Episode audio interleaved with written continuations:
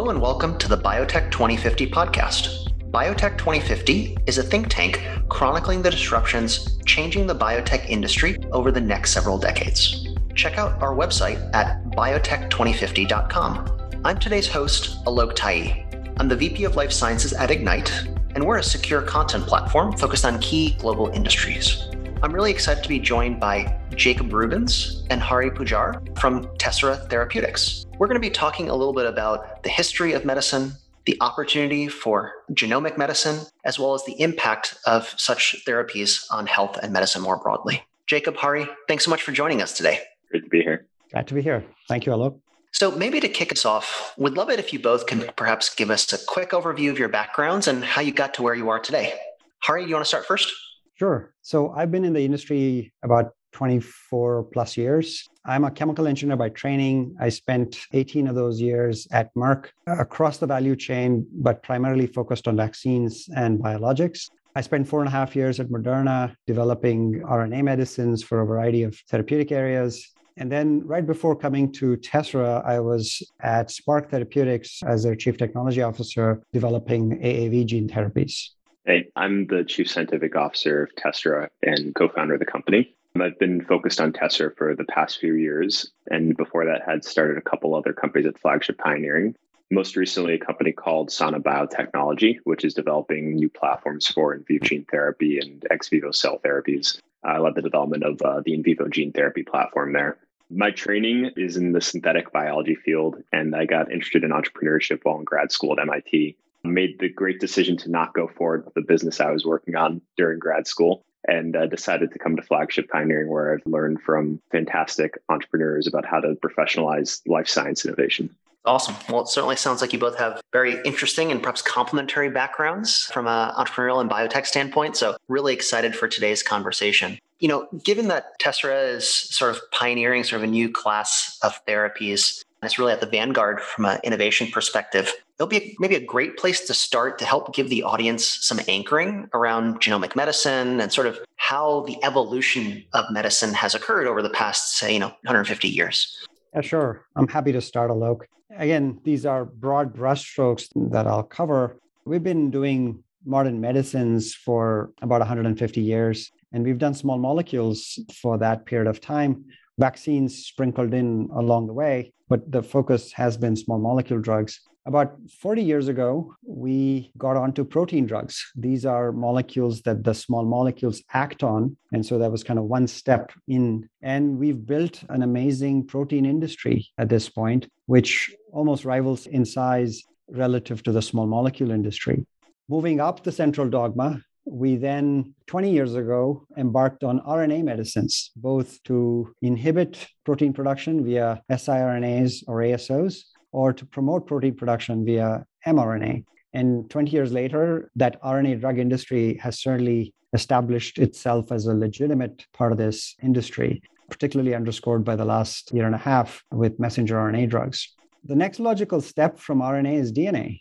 And we have been playing with DNA drugs for some time, but we feel like that the DNA drug world is still open for leadership. We've had AAV gene therapy that has done wonders for a couple of diseases. We've had lentiviral gene therapy that has proven itself in a few areas. And then we have had CRISPR Cas, but we feel like there is still a lot of unmet need in terms of genetic medicine parallel to this evolution in medicine, kind of against the central dogma of molecular biology, What's also happened is in the world of small molecules, we saw a reduction in return on R&D spending over a 50-year period from about 1960 down to 2010. And this data was compiled by two researchers, and they plotted the number of drugs per billion dollars of R&D spending as a function of time. And that curve is a scary looking curve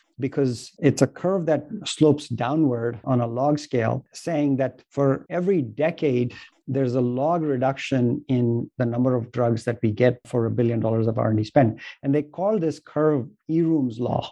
Eroom's law happens to be Moore's law backwards. And that's uh, precisely what it is intending to convey that we're actually not marching ahead. But the last 10 years or so, we're seeing an upturn in this Eroom's law. And I think a lot of that has to do with the movement of the drug industry up the central dogma of molecular biology. And so I think I want to leave the viewers with a, a, lot of hope here that we are, by focusing on the root cause of disease and by designing clinical trials that are much more targeted, we're able to get a better return on our R&D dollars. And Tessera is right at the middle of both of those revolutions. Certainly sounds like a much needed set of change in perspective from a drug development standpoint. And sounds like you all are, are really trying to push that forward. You know, would love to learn a little bit more about the technology and what specific maybe gap you've found from modality and technology perspective that Tessera sort of built on. Yeah, some of the best tools that we think will be coming down the pipeline in the future uh, across the entire industry are going to be genetic medicines. These are medicines that are targeted at specific genes and intend to make specific changes in the genome in order to treat disease. And the reason that technology is so powerful is, of course, because DNA is the code of life. It's the source for everything that happens downstream. And if you can change DNA, the change can be enduring and it can be really, really powerful. And of course, it also has a higher probability of success than nearly any other drug because we have genetics supporting that those changes in DNA can be directly linked to a phenotype in the patient health or disease. This is most clear, of course, in rare diseases and oncology, which is why a lot of companies focus on, on those two areas for drug development. So at Tessera, we're focused on a couple problems in the genetic medicine space. But the one that I think is most central to us is engineering the genome. But taking a step back, if you want to make a genetic medicine, there's kind of three main problems to solve. There's delivering the technology to the right cell in the body. There's changing the DNA once the technology reaches the cell. Then there's the question of what is the DNA change that you want to make. We're focused mostly on that middle problem. How do we change the genome? This is more broadly referred to as genome engineering and includes technologies like gene editing and base editing. What we're developing at Tessera is expands the possibilities of genome engineering space. It's something that we call gene writing. So the genesis of this technology goes back to an exploration that we did at Flagship Pioneering starting in 2018. And it started from the question what if there were better genome engineering tools that evolved than CRISPR? And the reason we asked that question is because CRISPR, it actually turns out, is somewhat limited in the types of changes to DNA that it can make. CRISPR evolved in at least the types of CRISPR that most people use are most commonly used in the lab. It evolved to destroy the DNA of invading viruses of bacteriophages that deliver their DNA into cells. And so when we use a CRISPR enzyme to edit the human genome, we're using scissors, which can cut DNA, but it can't paste DNA. It can't fix the cut that's introduced into our genome. And it's actually DNA repair proteins from our own cells that grab the broken DNA and stitch it back together. And because those pathways didn't evolve to install specific edit, they didn't evolve to paste large sequences of DNA to our genome. The most common outcome for a CRISPR genome editing of any human cell is a small insertion or deletion. And that's a great outcome if the goal is to knock out a gene, to turn off its function. It's not a great outcome for the vast majority of genetic medicine opportunities. Now, of course, that's not to say that there's not a lot of amazing things that can be done by just knocking out a gene. Some of the most advanced programs and companies like CRISPR Therapeutics, Editas, Intellia, and then other companies using related nuclease technologies like Precision and Sangamo, they're mostly focused on knocking out genes, on breaking them. And recently, we've seen some really exciting evidence of the clinical impact of these technologies with the Vertex CRISPR collaboration sickle cell disease, with Intellia's recent data as well. But all of that said, that leaves a lot of opportunity unaddressed. So at Flagship, we conducted an exploration into whether biology evolved alternative tools for engineering the genome, systems that naturally evolve not just to cut DNA, but to actually write DNA to the genome. And we actually relatively quickly came across a class of genes known as mobile genetic elements. It turns out that these are actually the most abundant genes in nature. There's more mobile genetic element DNA than anything else. And the reason that's the case is because mobile genetic elements exist for the sole purpose of copying and pasting DNA. They literally can move a sequence of their choosing from one location in the genome to another. And so they've been proliferating in genomes without cell division over eons a fun fact is actually that about 50% of our own genome is comprised of mobile genetic element DNA. So a lot of that dark matter that people don't talk about is just mobile genetic elements. So we looked at this class of genes that we realized was the most abundant genes in nature and said, okay, there's probably something in here we can adapt to create a new genome engineering technology. So we started to explore all the different classes of mobile genetic elements. Retrotransposons, transposons, or combinases, and all the subsets thereof to identify the types of proteins that we thought would allow us to make a new type of genome engineering tool as a therapy for humans. We focused in on a couple of these and started the company and were able to show that these do work and that we can do things no one's ever been able to do before to edit the genome. This was the genesis of what became Tessera Therapeutics. And a couple years later, we've made a lot of progress on being able to develop this technology. Awesome. Sounds really interesting and definitely a unique insight, right, compared to perhaps where the majority of industry has been going from a gene editing perspective. Out of curiosity, as you think about the scope with which genomic medicine could impact health, kind of curious if you can help break down for the audience what types of diseases might not fall within the realm that genetic medicine could potentially impact. You know, you certainly alluded to some that are high potential, like rare diseases, as an example. Can you give us a sense of maybe some that might be out of scope? Yeah, glad to take a stab at it, Alok. And Harry would love your thoughts on this as well. Best to start from what we think is more straightforward, I think, and then to circle back on what, what is more challenging. So, diseases that arise from a direct mutation in the genome are where we're most likely to start. That's because it presents the lowest risk for the company. And those diseases are also really have a high unmet need. So, if we can say insert 10 base pairs that are deleted in the genome, we know that there's certain diseases we can cure if we can deliver our gene writing technology to the right cells in the body. Same with small substitutions, deleting extra DNA that's inserted or writing a whole gene into the genome. There's tens of thousands of genetic mutations, thousands of diseases that meet those criteria that Tessera can address. But one thing we've been really excited about as we start to explore genomes more broadly, as we sequence more and more patient genomes, is that there's mutations that can not only cure disease, but also protect from disease. So, great example this is mutations in PCSK9, where if a patient has loss of function in that gene, they're very unlikely to develop cardiovascular disease. And this is, of course, led to the development of the next generation cardiovascular disease therapeutics. We could theoretically introduce the same mutation into patients in order to prevent them from ever getting cardiovascular disease, even if they weren't born with this mutation. And there's uh, likely to be many other examples of such mutations that can prevent chronic disease, which will be revealed over the next coming decades as we sequence more and more patient genomes. So theoretically, the ability to rewrite or write a gene to the genome also opens the opportunity to address other diseases which aren't classically thought as genetic. For example, we could write the sequence coding for an antibody into our genome to be able to express the antibody in vivo to say more canonically go after or make biologics in the body. You could also imagine making synthetic vaccines where the vaccine is say the antibody that is being developed for COVID 19. So making a monoclonal antibody in the body to prevent an infection rather than trying to generate the polyclonal responses that occur when we're infected with the coronavirus or when we get a, a, a traditional mRNA or adenoviral vector vaccine. I think some of the diseases which might be more challenging or which I'd say would be unlikely for us to go after maybe some more infections from bacterial infections where it's clear that antibiotics are the very best solution for patients or some of the more next generation microbiome treatments that are coming down the pipeline. But I think there's an opportunity to go after the vast majority of diseases with what we're developing at Tessera with our gene writing technology.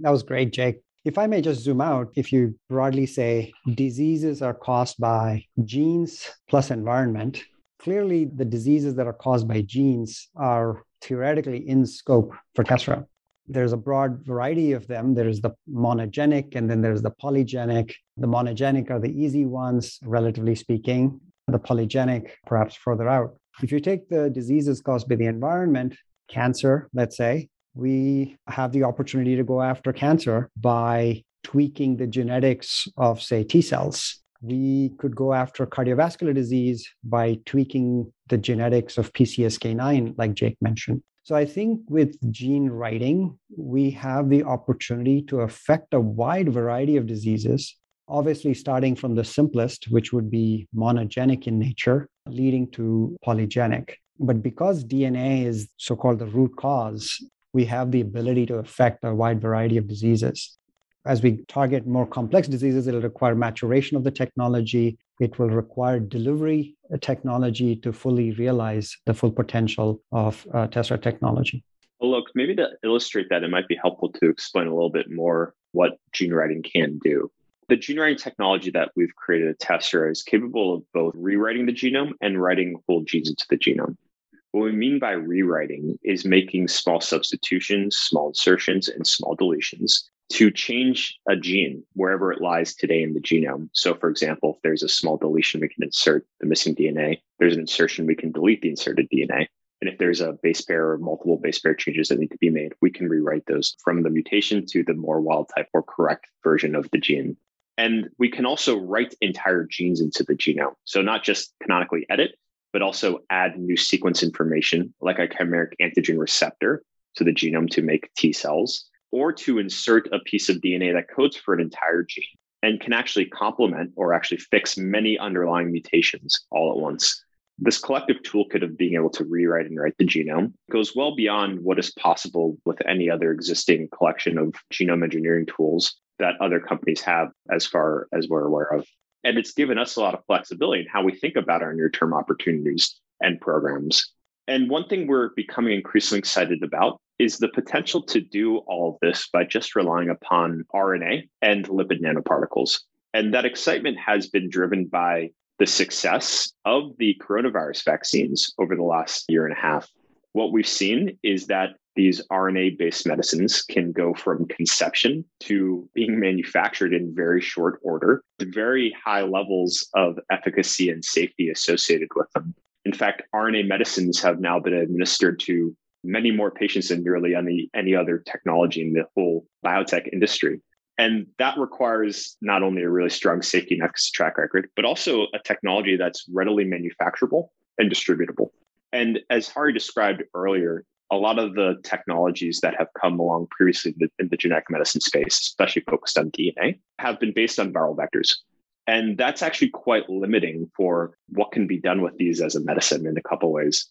One is that these viral vectors are immunogenic. So patients, people who are injected with them develop immune responses. This limits them to single administration. And so when we actually treat patients with this in a clinical trial, clinicians will take their best guess at what the dose is for a patient. But if the dose is, is too low or too high, there's unfortunately not the opportunity to treat these patients again with today's technology because of the immune response against the viral vector.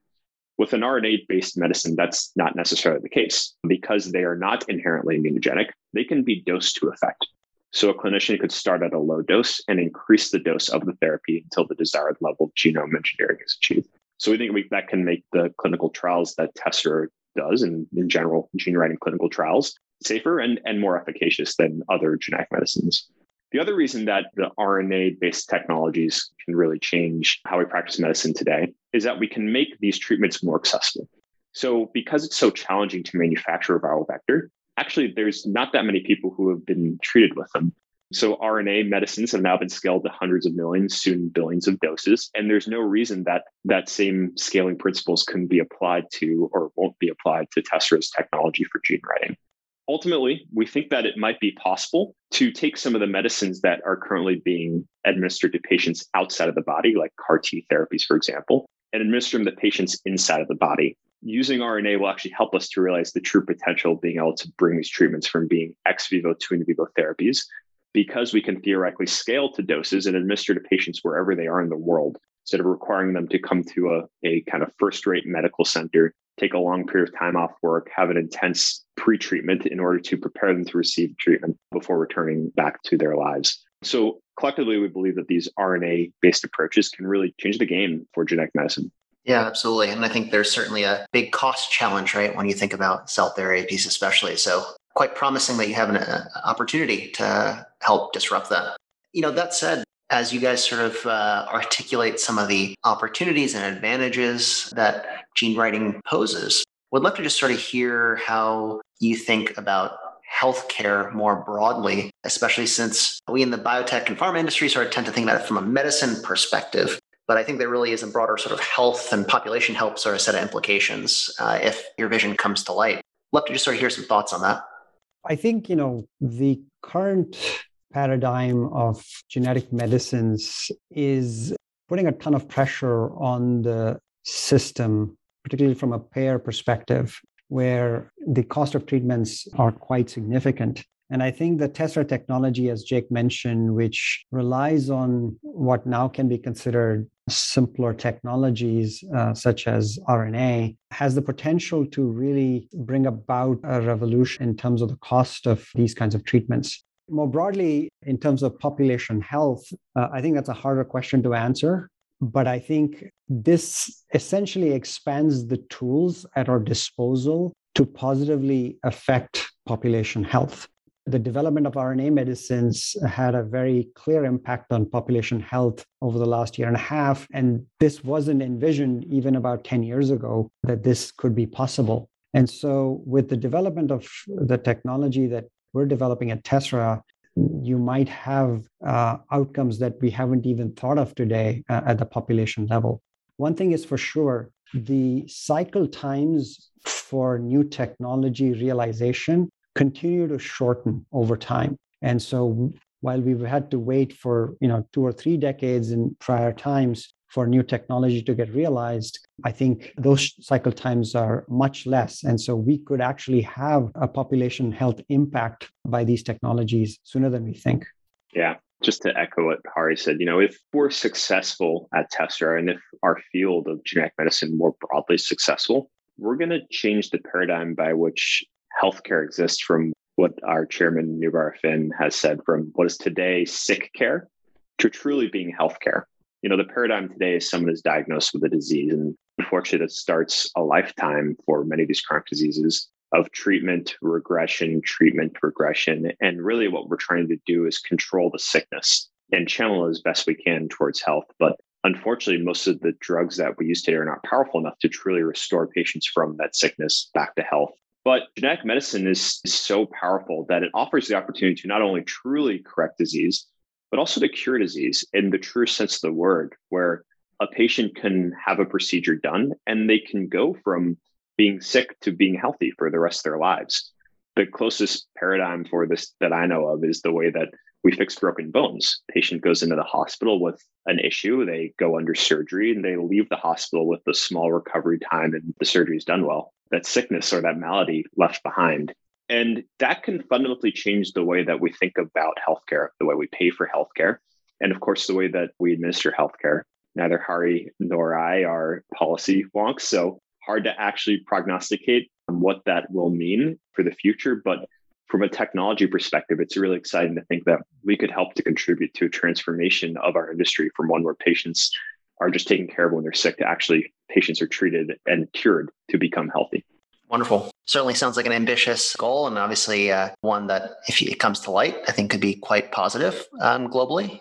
I'm kind of curious when it comes to delivery specifically for a measurable number of diseases, whether it be CNS to cystic fibrosis, right, where there are genetic origin, delivery ends up becoming an important challenge. You know, Jake, I think you mentioned lipid nanoparticles earlier, right, in the context of RNA. I know there's been several decades worth of investment in that broader space. Would love to just maybe hear how you guys are seeing innovation in drug delivery impact what you're doing from a gene writing perspective. Yeah, very important topic. In fact, Jennifer Doudna, I believe, was the one who stated it's all about delivery, delivery, delivery when somebody asked her, What's the remaining challenge in genetic medicine? And that is absolutely true. But in fact, we are actually seeing a high level of interest in the development of new delivery vehicles. We've obviously now delivered RNA successfully to the muscles of billions of people.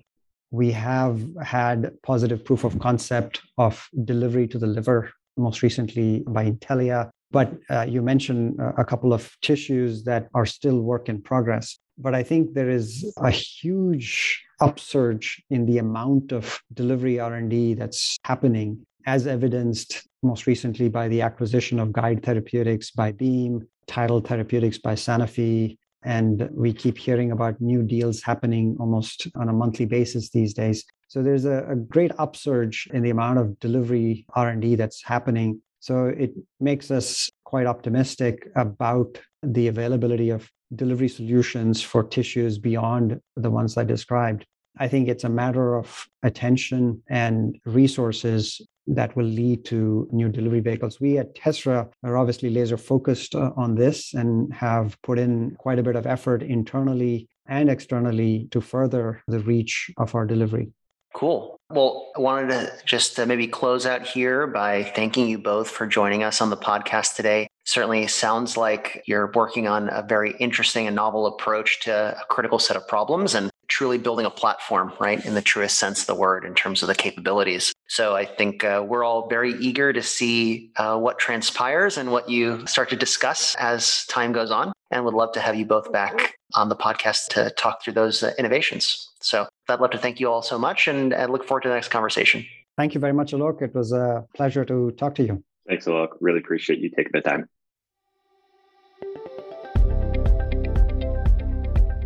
Thank you for listening to this episode of Biotech 2050. This episode is hosted by me, Alok Tai. It's edited and mixed by Megan Lovering. If you enjoyed this episode of Biotech 2050, please subscribe to our podcast and leave us a review. Also, follow us on Twitter and Instagram at Biotech2050Pod. Again, that's Biotech2050 POD. Until next time.